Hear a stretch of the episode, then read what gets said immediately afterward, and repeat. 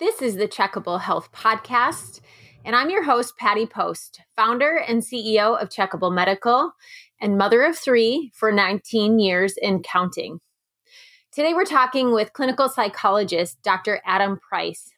Doctor has been studying for 30 years and working primarily with teenagers and their parents.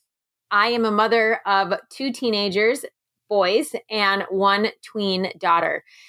And I feel like the struggles that come with parenting teens is something that really isn't covered much in the media. And there's not a lot of discussion other than the discussion of frustration. And I would rather than just go on about how much I dislike a situation, I would much rather identify the problem, but then bring a solution. And that's why I have this book written by Dr. Price called He's Not Lazy. So today we're going to talk to him about his books, about some of the uh, ways that we can better understand our teenagers.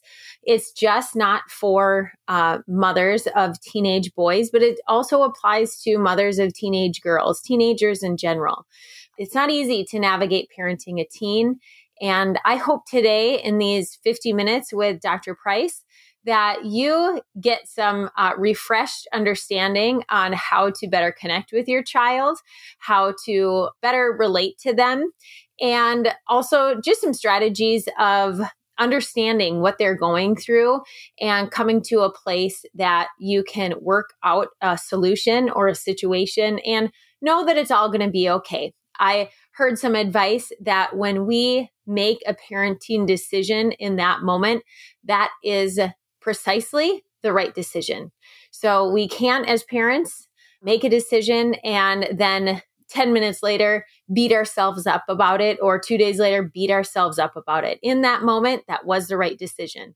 And we are doing the best we can as parents. It is difficult in today's age raising teens uh, and being a parent navigating. And for many of us, it's the first time with teenagers, and no two teenagers are the same. So once you figured out your first one, then your second one comes along and just throws uh, a wrench in everything that you thought you understood.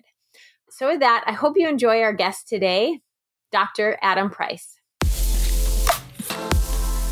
Welcome to the Wellness Essentials Podcast where we invite you to join the conversation and get inspired to be in the driver's seat of your health and well being.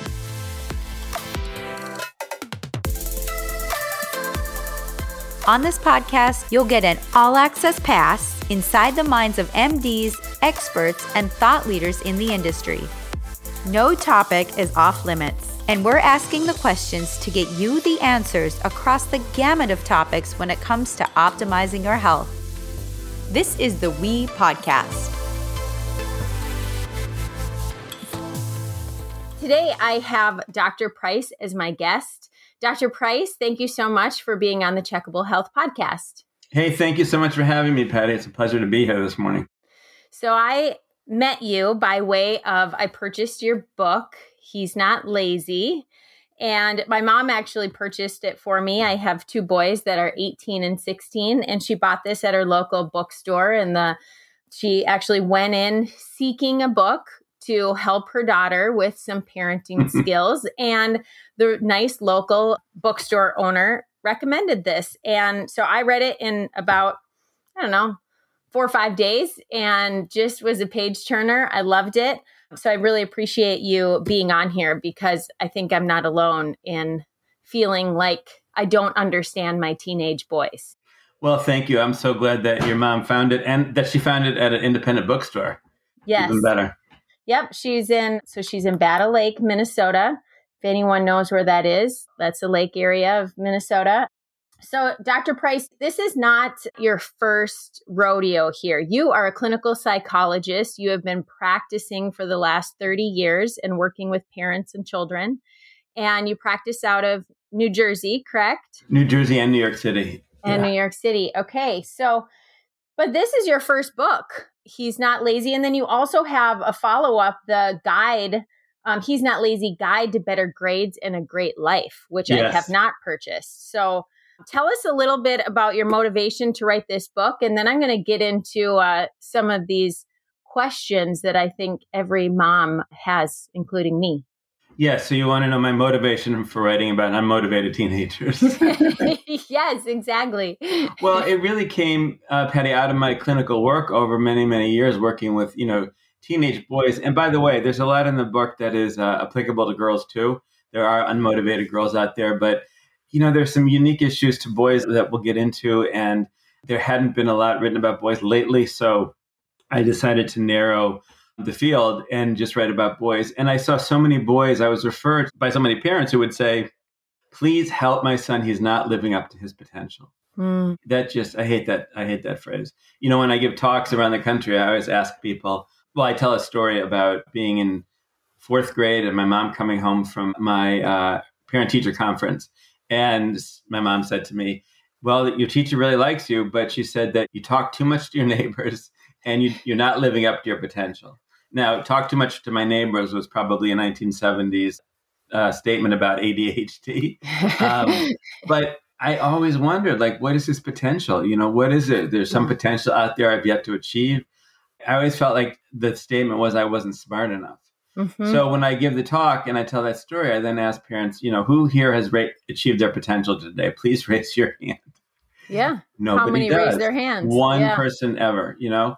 Um, and I told them they didn't have to stay for the rest of the talk. Um, so, you know, a potential is something we always strive for and we're always trying to gain. And I just saw this trend, which I'm afraid has only gotten worse, but the trend is to expect kids to grow up faster than they, they're ready to, mm-hmm. to take on challenges that their their brains just aren't able and nor do they need to handle you know the goal of parenting is not to produce a full rounded highly efficient 18 year old right uh, who's like like one of your kids is going off to college soon. It's to produce a kid who's continuing to learn, ready to take on challenges, and has a lot of growth ahead of them. You mentioned something right there, continuing to learn.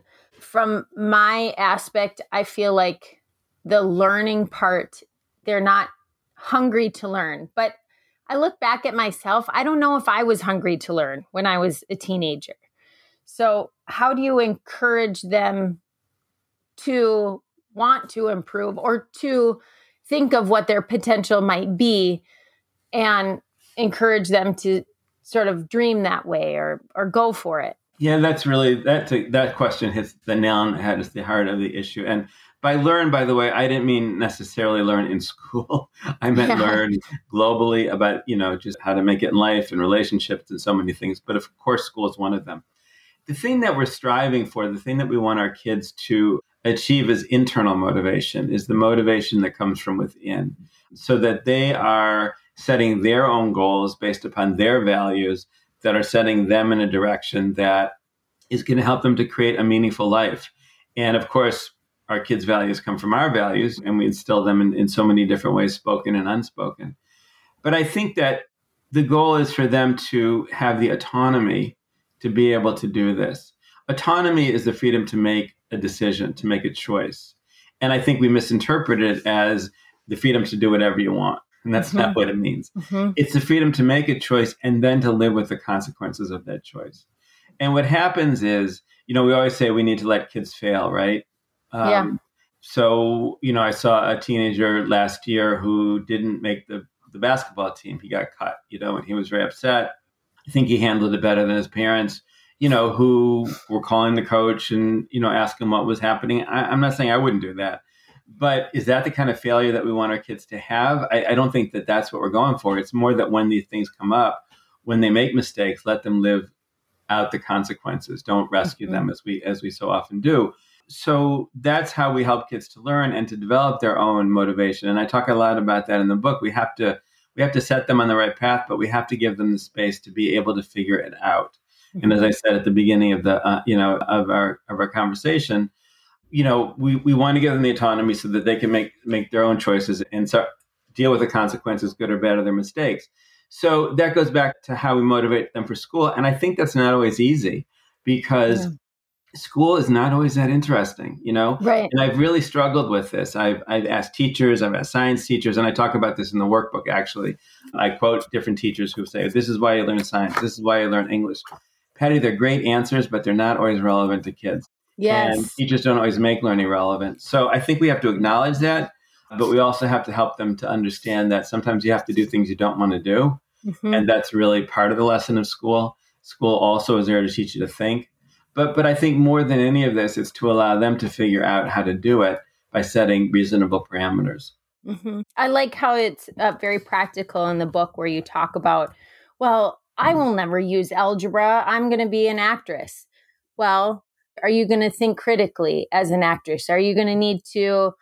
It's common knowledge to think, oh, well, this is just a conversation. But sometimes when we get with our kid, it's almost like a negotiation, and it doesn't need to be that way. It's very, it's very practical.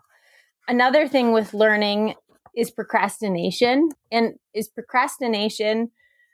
I've learned to get over procrastination by using my calendar and just as I get older, I'm better at not procrastinating, but I see my kids do it and they sort of write off, oh, well, it's not due until next week. And then next week comes along and they either miss the deadline or they procrastinate to not finish it. And you actually give a lot of practical advice on planning. Can you explain where that comes from and and how can we put something like that in motion with our kids? Well, yeah. So there's an old joke about the, the little boy who has ADD, and the teacher says there's going to be a test next Friday, and he files that under later, not now, right? Not now. Yeah. And the next Friday comes, and then the teacher says, Take out your pencils, it's time for the test. And he goes, Uh oh, now. Now.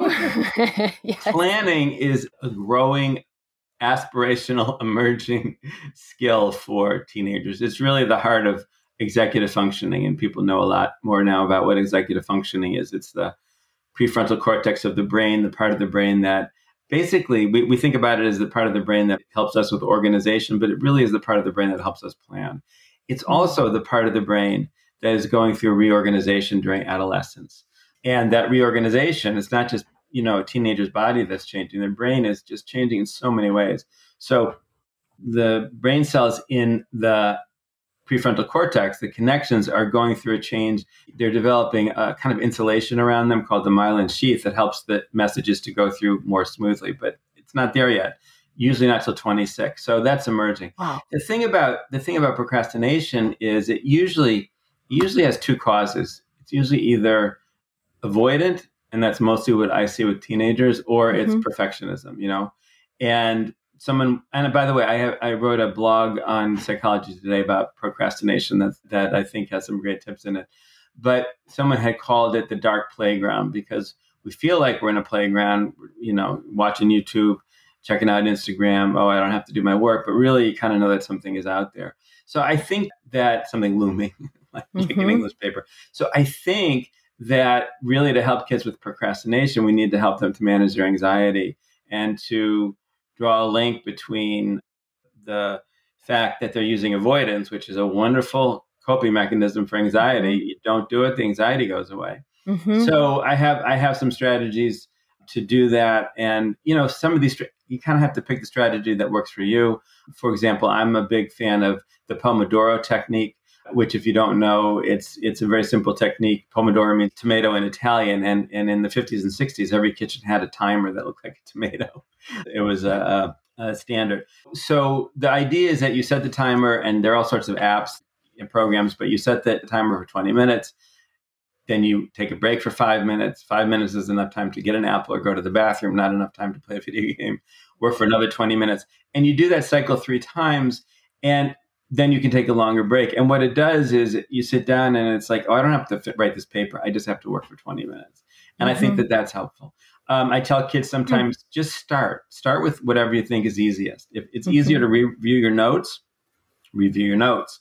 You know, if it's easiest to do, you know, to write the bibliography, because sometimes it's just like, you know, it's like swimming. If you if you uh, jump in a little bit and you let yourself get used to it, then you're going to be more comfortable.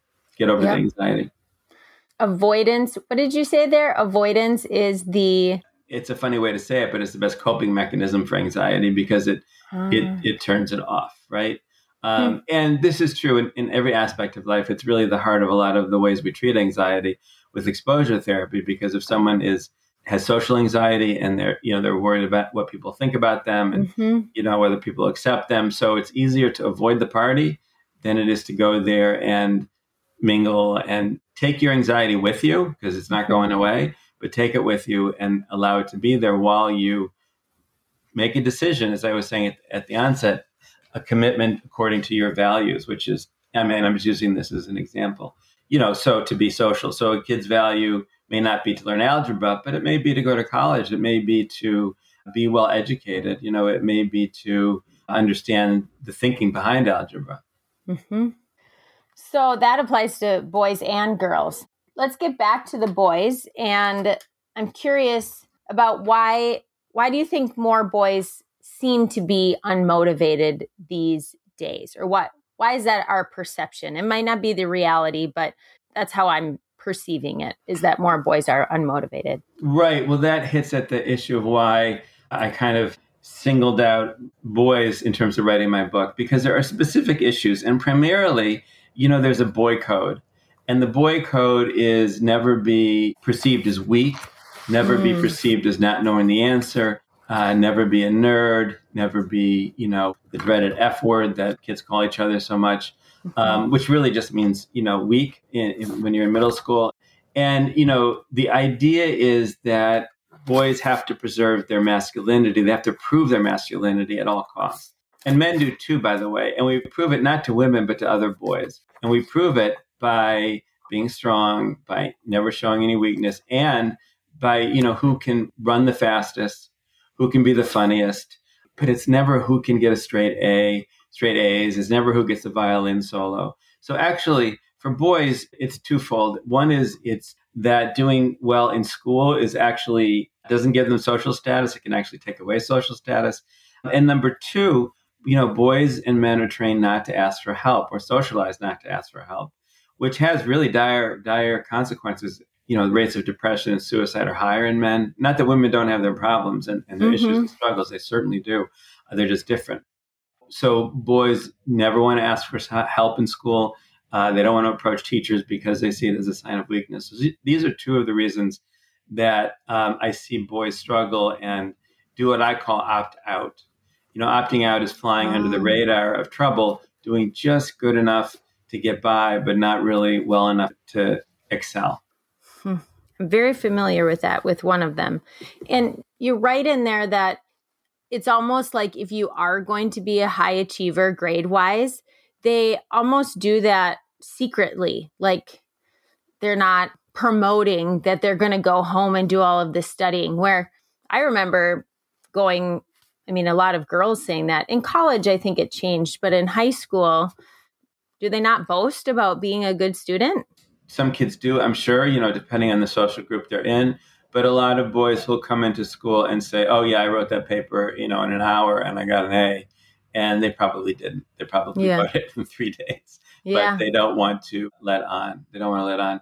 You know, Patty, I wanted to just touch on something that I think is really important, which has to do with the parents' involvement in all this, because it's really also central, and I, I know your listeners are mm-hmm. eager to hear about that. Mm-hmm. So it's something that that I call the paradoxical response, and it has to do with a teenager's mixed feelings about doing well in school, mm-hmm. which is also known as ambivalence, right? Ambivalence is when you have two sets of feelings.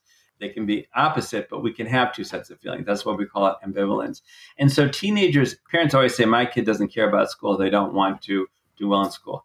Every every teenager I've ever worked with has told me they want to do better in school, mm. but they have mixed feelings about it. So what happens is when there's ambivalence, sometimes if it's shared between two people, one of the people takes one side of, of the argument or the feeling and the other person takes the other. Now, let me give you an example that I'm sure many people can relate to the decision for a young couple to get pregnant, right? Mm-hmm. So oftentimes the woman will be, you know, I'm, I'm just not ready yet. I still want to, you know, I still got to want to travel. I want to make certain career goals, you know. And so as long as she's like dragging her heels, the husband can be going out and buying the baseball mitt and you know putting together furniture for the for the nursery but then what happens is the woman kind of goes you know i'm feeling ready i'm feeling more ready and then uh-oh now it's a reality mm-hmm. so now the husband who was able to not worry about having a baby because he knew on an unconscious level his wife was going to be was going to be holding him back he changes his mind. He's like, you know, I, I'm not that ready. I'm going to put that baseball mitt on the shelf for a little while. This often happens. Couples flip back and forth before they both decide they're ready. So it happens with parents and teens, I'm sure you're wondering, is that a parent will take the side of the conflict, do better in school. Mm-hmm. You have to do better in school. So that actually frees the teen up to not have to worry about it. They can take the, the side of their mixed feelings, of their ambivalence that's school is not important, I don't care, it's too much work. And that's the power struggle, right? So the more that the parent pushes and prods and, and micromanages, actually it's going to get the opposite response. Not just because the teen is oppositional, but also because they're actually freed up from having to struggle with these feelings. So what we mm-hmm. really and this goes again back to, you know, helping kids prepare them for the future and for adulthood. Mm-hmm we want them to be able to struggle with feelings. You know, we want them mm-hmm. to be able to struggle with both sides of it so they can resolve it. I was wrapping up uh, therapy last night with a young man who's going off to college, and I've seen him for a couple of years. And I said, "So, what did you get out of therapy?" And I was blown away by his answer. He said, "Well, I learned to become more aware of and know how to deal with my feelings. And if you hmm. can deal with your feelings, you know, said my anxiety is better, but it's never going to go away. But if I can deal with my feelings, then I learn how to manage them. I learn how to, to accept them. And then they don't hold me back and they don't, you know, get me stuck. And I said, you know, you're 18 years old. I've never heard anybody describe their experience in therapy quite as, as crystal clear. So that's what we want kids to be able to do, right? That's the best mm-hmm. coping mechanism there is. Mm-hmm. And so allowing kids to struggle, and it's so hard for parents, and I understand it. I went through it, you know, life is tough out there, especially it's even tougher now with everything that everything that's going on in the economy and, and in the world. And college is more competitive, and you know we so much want our kids to succeed. It's the most important thing to us. So it's really hard to step back and say, you know what, if you get a B, it's okay. You're not so great in algebra, and that's not the subject that you're going to excel in. It's okay. If you if you don't do your work and you're getting all C's, well, then I'm going to step in and set some limits. Then I think you probably have too much time on your hands, and you're going to, you know, probably have to stay away from the from the computer and video games for a little while until you mm-hmm. can figure this out because you need more time to do your work. That's setting limits. That's helping mm-hmm. kids stay on the tracks, but they have to be able to pull the train. They're the engine. Yeah, setting limits, setting boundaries is healthy for both parties, then parents and the child. Then there's yeah. expectations. Most people don't get that, Patty. I'm really glad that you that you said that because what in any kind of relationship, what creates a healthy relationship are boundaries. You know, they're necessary. And they're mm-hmm. especially necessary between a parent and teenager, but they're also it's also important for teenagers for parents to set boundaries and set limits with their kids. And we feel like sometimes it's more stressful to say no you can't do this but in the end it's yeah. going to be a better relationship kids are going to accept it the way that i look at it is you build a fence around your kid when they're little that fence has to be pretty tight you know it has to be mm-hmm. pretty clearly marked around them, not a lot of room to move around. As they get older, though, that fence has to grow with them and it has to get bigger. And it should never be so high that they can't jump over it every once in a while, mm-hmm. because that's how they learn. they need the fence, but they also need the space to be able to experiment, make mistakes, learn all that mm-hmm. stuff we're talking about this morning. And hopefully, it's not a learning, like a tragic opportunity to learn, or, or the result isn't tragic. I mean, kids can go off the rails and something catastrophic can happen, like drunk driving, or I mean, those are that's like the extreme. But I think of kids that I knew that their parents really didn't have any boundaries for them and they really pushed it to the limits and yeah ended up not as good. So i i struggle with being in the my husband says you try to be too much of a friend and you're you're too you're too nice and too understanding. And then i look at him and i say well you're too rigid. You expect them to be like these perfect little soldiers and they're not you and they want to live. They're experimenting so from a parenting perspective how do you get both parents to be on the same page so we're united and then that message is clear to the child as well well, that you know that's interesting because I have a couple of things to say. Um, but one of them is I don't know if you have to be on the same page exactly because it's perfectly fine for one parent to play one role and another parent to play the other role, as long okay. as you don't undermine each other. Uh, as long as you you respect where the other person's coming from, kids can understand that. They can understand that and the way you described it is pretty traditional gender roles you know mm-hmm. uh, dads are usually more like you know you got to get your skills together you got to get you know you got to get ready to get out of the house and moms are more nurturing and tuned into the emotional aspect of what's going on and that that's fine although going back to what i said about masculinity before you know i hope that men can open up a little bit more too but nonetheless. I think that that's that's just fine as long as it's not undermining again so I think that it doesn't it, it, can be reasonable. But there's also I'll give you a concept that comes from a psychologist named Ross Greene, who wrote a, a really great book called The Explosive Child. And he had it's a very simple concept. Think about limit setting as three baskets. So the first basket are safety issues, and they're non-negotiable. Driving while drunk, almost any rule that you have around driving, but you know things that involve a kid's safety are non-negotiable. Mm-hmm. Um, the second basket are things that are negotiable. You know, do you need to wear a tie every Thanksgiving when you go to grandma's house? Well, maybe, maybe not. You know, you can, uh, sometimes that's okay, sometimes it's not. You know, sometimes you need to, I don't know if that's the best example, but you need to dress more that's formally, and other times you don't. The mm-hmm. third basket are things that you kind of are holding on to, but they really aren't that important. Maybe mm-hmm. the tie, I think this goes into values. So maybe the tie fits into that basket better. But there are things that if the kid makes that decision, it's really okay. It's not mm-hmm. the end of the world. And that's where you let them have a lot of autonomy. So I think those baskets are really helpful because when you have that framework, it's easier to know when you should set a very firm limit and when you don't need to. Yeah. But also, basket one, you're teaching a kid the, this is safety issues. You really got to be careful. Basket mm-hmm. two, there are some things that is that we can have a conversation about that we can be reasonable about and sometimes you're going to win and sometimes you're going to lose basket mm-hmm. three you really have the autonomy to make this decision mm-hmm. you know mm-hmm. it's really okay and again you know for some parents it's different than for other parents but you know if you want to wear torn jeans to school maybe that's not the worst thing in the world you know right you can relax on some things is what i what i say to my husband so i like mm-hmm. that are you looking for ways to de stress in your day to day and help you get into a relaxed state of mind? I know I do, which is why I love ashwagandha from Checkable Wellness. Ashwagandha is an adaptogen, and adaptogens have been used for centuries in helping the body adapt and thrive. You can check out checkablehealth.com to get some for yourself today so you can say ah with the help of ashwagandha.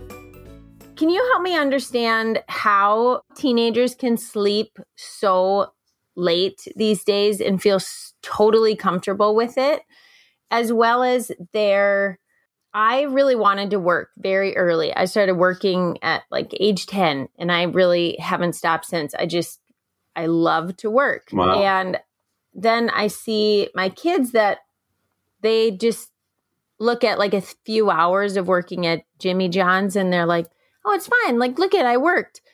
We are like coming from such different places. And I am, I'm trying to be really flexible with that sleeping thing because I'd like to understand what's happening with their bodies more. And so I, I've been very lackadaisy on that. But then I want to show them that working actually is it brings a lot of joy if you enjoy what you're doing or satisfaction, satisfaction, joy. So, in those two areas of parenting, these kids 16, 17, they look like adults on the outside, but it almost feels like they're still, dare I say, adolescents, like, you know, in elementary school a little bit. And I just, I have a hard time understanding. Can you help me from like a parenting perspective of how, how to talk to them you're giving me these questions that are just so there's so much wrapped up in them. I can talk for an hour and I'll try to be concise. Um, but you know, Sorry. you covered a lot of ground here. You, you, when you get tired of business, you you can go into psychology because your questions are stupid. So first of all, the name of my book, you have it right there. It's "He's Not Lazy," right? Mm-hmm. I, I it, the the subtitle is "How to Empower Your, your you know your son to believe in himself." Mm-hmm. So the reason that I call it "He's Not Lazy" is because you see a kid sleeping until two in the afternoon and you think he's lazy. Yeah. I don't think so. I think okay. there's usually something else going on underneath. And Sometimes it's just development. Sometimes it's anxiety. There's a whole lot more we could say about that. But that's why I named the book He's Not Lazy. So, first of all, teenagers need a lot of sleep. They need like 10 to 12 hours of sleep. Now, I don't know a human being in my world who gets 10 to 12 hours of sleep, let alone a teenager. Certainly right. not teenagers, you know, and and the way we in and the, you know we have them get up and start school at 7.30 in the morning and have lunch at 11 o'clock in many places. And you know there are reasons for that. I mean it's crazy and it doesn't suit any teenager and it robs them of sleep. However you know one of the reasons is that that in many communities parents need the older kid to be home so that when little kids get home from school you know they're there. So they let them let the older kids out. So it's a complicated problem but nonetheless right. that's an issue. So so when your kid is sleeping late they probably just need it you know that that that's part of it the second thing is you know work ethic is kind of what you touched on and i you know a big believer in work too i don't know if i started work at age 10 but probably 13 or 14 I mean, um, I was working at a candy store and babysitting. It wasn't working. like that's working. No, no, no. I understand it. Um, so there's two aspects to that. One is, and I don't know if this is true in your situation, but in many parents' situation, many of the parents I work with, and you know, I work in right now. You know, I, have, I haven't always, but affluent communities. I've certainly worked, you know, poor inner city areas, but but now I'm working in affluent areas, and and many of the parents grew up without the same resources, without the same choices, without the same amount of money that they're affording their kids. And it's mm-hmm. wonderful that they can afford their kids these things, you know, summer camps and tutors and, and SAT prep and all that kind of stuff. The thing is, what parents forget is that the kids grew up with that. They grew up expecting it. It was just a part of their life, just like not having those things and knowing that if you, you know, you wanted to work, you had to get out there and work was part of their life growing up. If you wanted things, you had to get out there and work. So there are certainly decisions parents can make. You know, there's certainly you know, not giving a kid everything that they want and having them work for things. And, you know, there's certainly mm-hmm. a guidepost. But I think we have to remember that.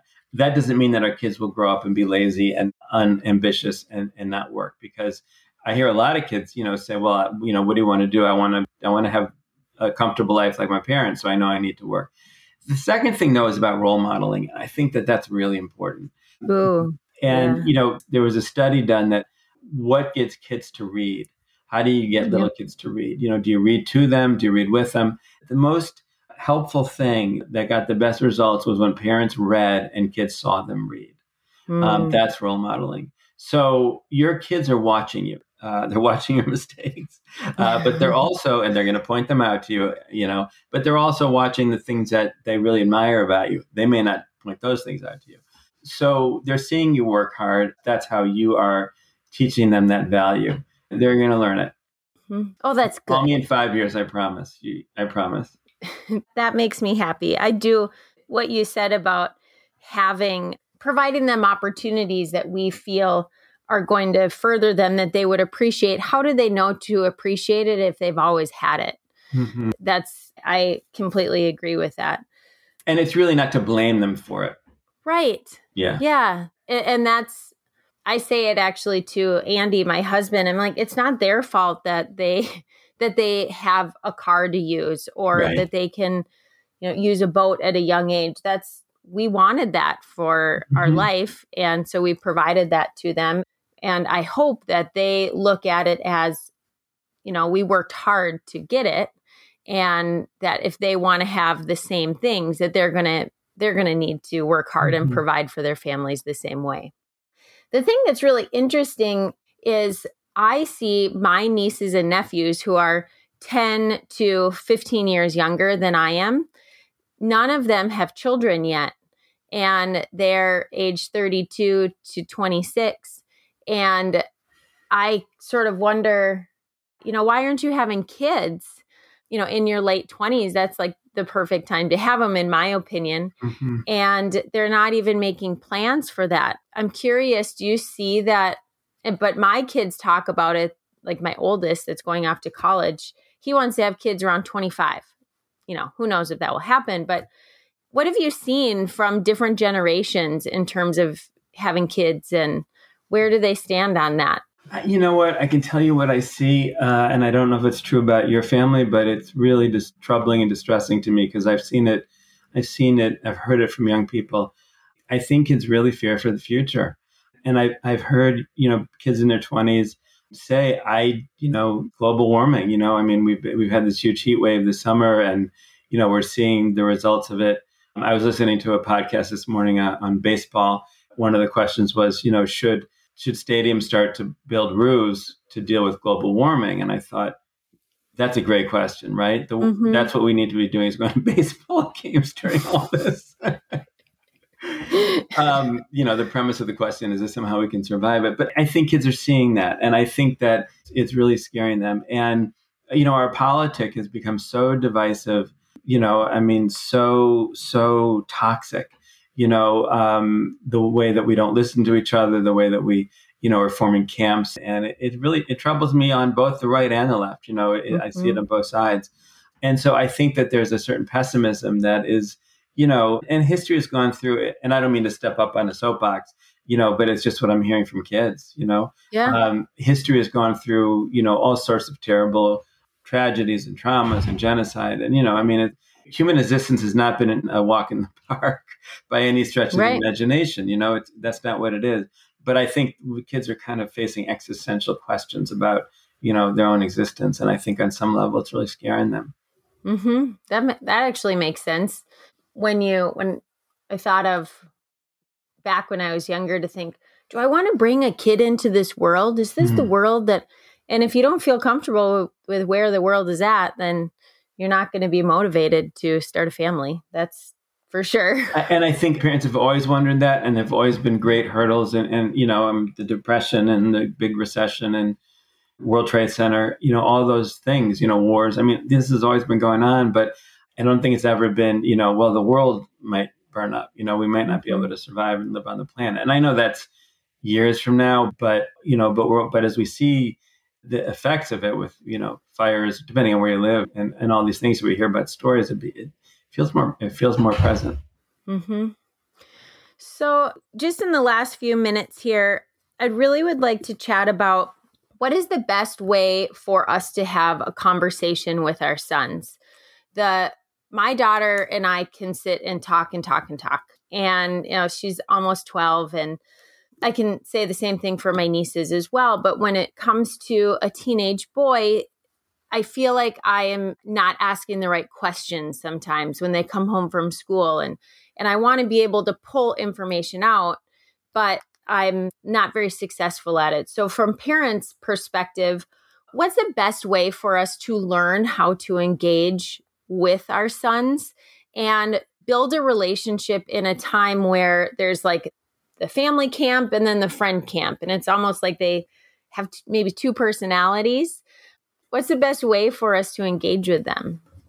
Well, first of all, those two personalities is a really important part of development. You know, it's painful for parents, but to, in order to win, you have to lose, mm-hmm. right? And so they are out yeah. there developing relationships and friendships with people that is the beginning of them separating and moving on to their own life as adults, you know, where they're going to have their own relationships. And you know we're not going to be the primary relationship in their life which is really hard for parents you know? It, it's yeah. a sad thing but it's also a good thing because that's what we're trying to do here is launch them. So i think that that that's what they're doing out there with their friends is really important. What they're doing at home you know it's kind of the i mean it's the other side of the coin because part of it is that that's how they separate is by you know saying I don't need my family. I'm not going to talk to my family. Excuse me. It's kind of the dark ages, you know, mm-hmm. right? Not not a lot of culture going on in the house. Not a lot of conversation. I think the first thing is not to take it personally um, because it's not personal and. I can say that about everything that happens in any relationship, but especially in parenting.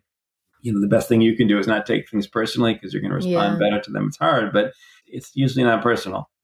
Yep. The second thing is that in order to in order for boys to talk, they have to know that we're listening.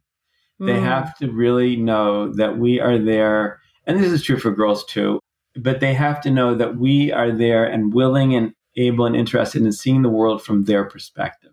Mm-hmm.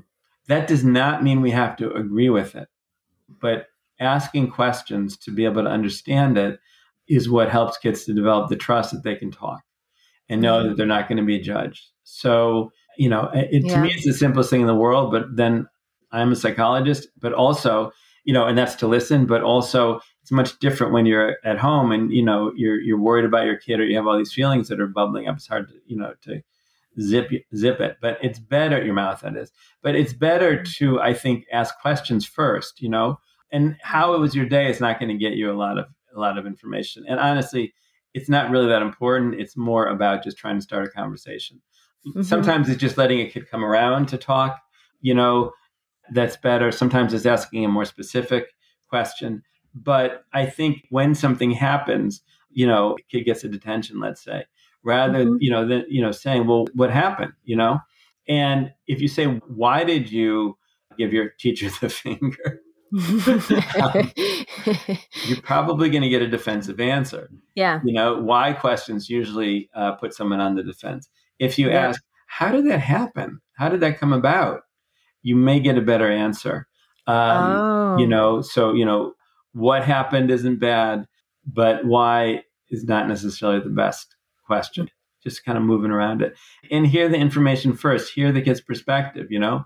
Well you, okay so you know i raised my hand and the teacher called on me and then when i when i gave my answer you know i felt like he he laughed he put me down. Oh yeah. So i'm just making this stuff up right? But yeah. so okay well i can really understand that that happened. Tell me a little more about that. Okay i understand that that felt really bad you know? Then well do you think that giving the finger was the best way to respond? No probably not. You're going to get a better answer. Right. Yes and think through it. Have have a conversation through it and not like come at them. Why did you do that? Which is what we want to say because we're we're upset, we're worried, you know, yeah. sometimes we're even scared or angry. But mm-hmm. but you mm-hmm. also the more information you have about why they did what they did, the better able you're going to be to, to respond. Yeah.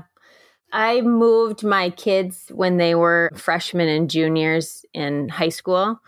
I don't deserve mom of the year for that, but they survived. I think back to my middle son, and it was an adjustment for him to mm. come in as a freshman. And I distinctly remember asking him as he was secluding himself in his room playing video games on a Saturday for like 12 hours. Mm-hmm. And I finally went into his room and I said, Are you depressed?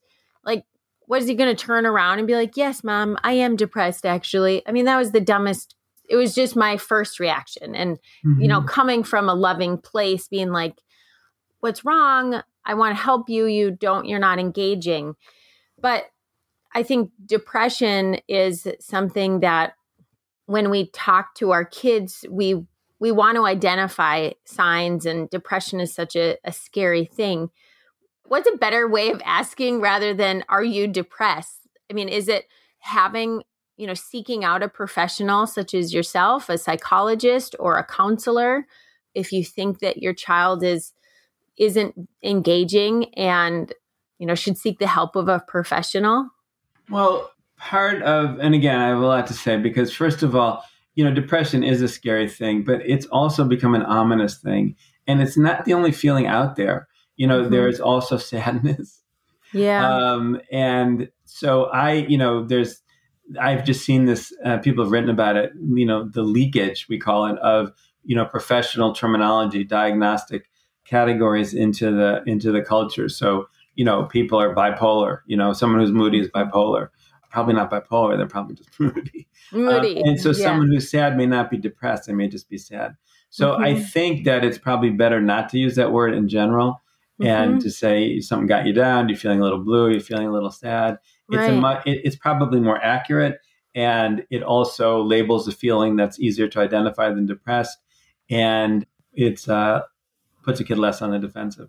Right. Um, but just like I said before, and I can further the the uh, conversation. You know, asking, you know, what's going on? I notice that you've been in your room a lot playing video games. You know, oh, I don't know, I just want to play video games. So then the next thing that you do in terms of listening is you take a stab at what you think might be going on. Mm-hmm. You know, which is but you do it in a way that is really a question and a hypothesis. Um, okay. Um, now you present an example of moving, and you know you move for the betterment of your family, for you know I'm sure you know your career, whatever, and mm-hmm. and you know your kids they survived and they probably gained a lot of new skills doing so. But, you know, saying, you know, so you, you take a guess, well, how is it making friends? It can't be that easy moving. You know, kids don't necessarily like to say they don't have any friends, but linking it to moving is just taking a guess. No, that's not it. Oh, okay. Mm-hmm. Well, you know, I if I were in your boat, that's how I'd feel. You know, mm-hmm. you've planted a seed, and that can that can germinate a conversation. When you see a kid very withdrawn, when you see a kid who's more shut down than they used to be, when you see them isolated from their friends, when you see a sharp drop in anything like their grades, for example, um, they were getting D's and now they're getting F's. Yeah. no, they were getting B's and now they're getting D's. you know, a lack of interest. That's more of depression. And that's when it may be helpful to, you know, seek professional help. Sure. Have a intervention. And it is staying staying clued in on your child because mm-hmm. as they are teenagers they can sort of slip back and you don't want it's very touchy and sometimes you don't want to touch the live wire because it's little yes Great scary metaphor. right? But i've found that it's better to engage and then find books like yours to help us understand and come from a place of understanding. And then everyone you should buy this book he's not lazy by dr adam price. Dr price i have taken up the majority of your morning now here. I am so appreciative of this practical advice and understanding. And your 30 years definitely shines through that you are so calm about what you are doing and knowledgeable. So thank you for sharing your expertise with with us at Checkable Health. Oh, gee, I'm flattered, and now you've made my day. And I'm going to call you next week if I feel feeling down to get some of that um, well, flattery. Anytime. But I really appreciate it, and it's been a pleasure to talk to you. Thank you for the wonderful questions, and uh, the opportunity. Absolutely. Do you have anything in the works after this? You working um, on any other things? I I'm working on a lot of things, but I would like to write about anxiety and depression, and I'd like to write about that. You know, the stuff I was talking about about you know global warming and the existential threat, as well as you know a lot of these issues facing teens. So mm-hmm. I'm working on an outline, but we'll we'll see. It's it's a lot of work to write a book. Absolutely, and then while you're practicing as well. Yeah, that's uh, that's a big load. Well, we thank you for um, the gift that you've given us with your work and uh, wish you all the best, Dr. Price.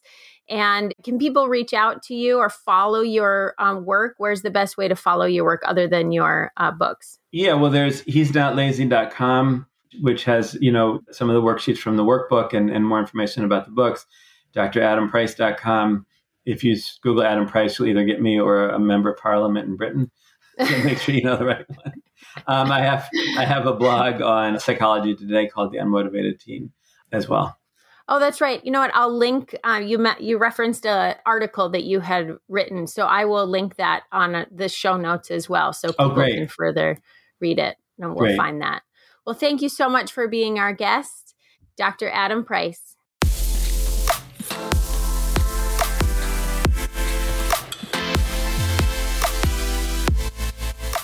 Thank you so much for tuning into today's episode. We hope you got a lot out of it.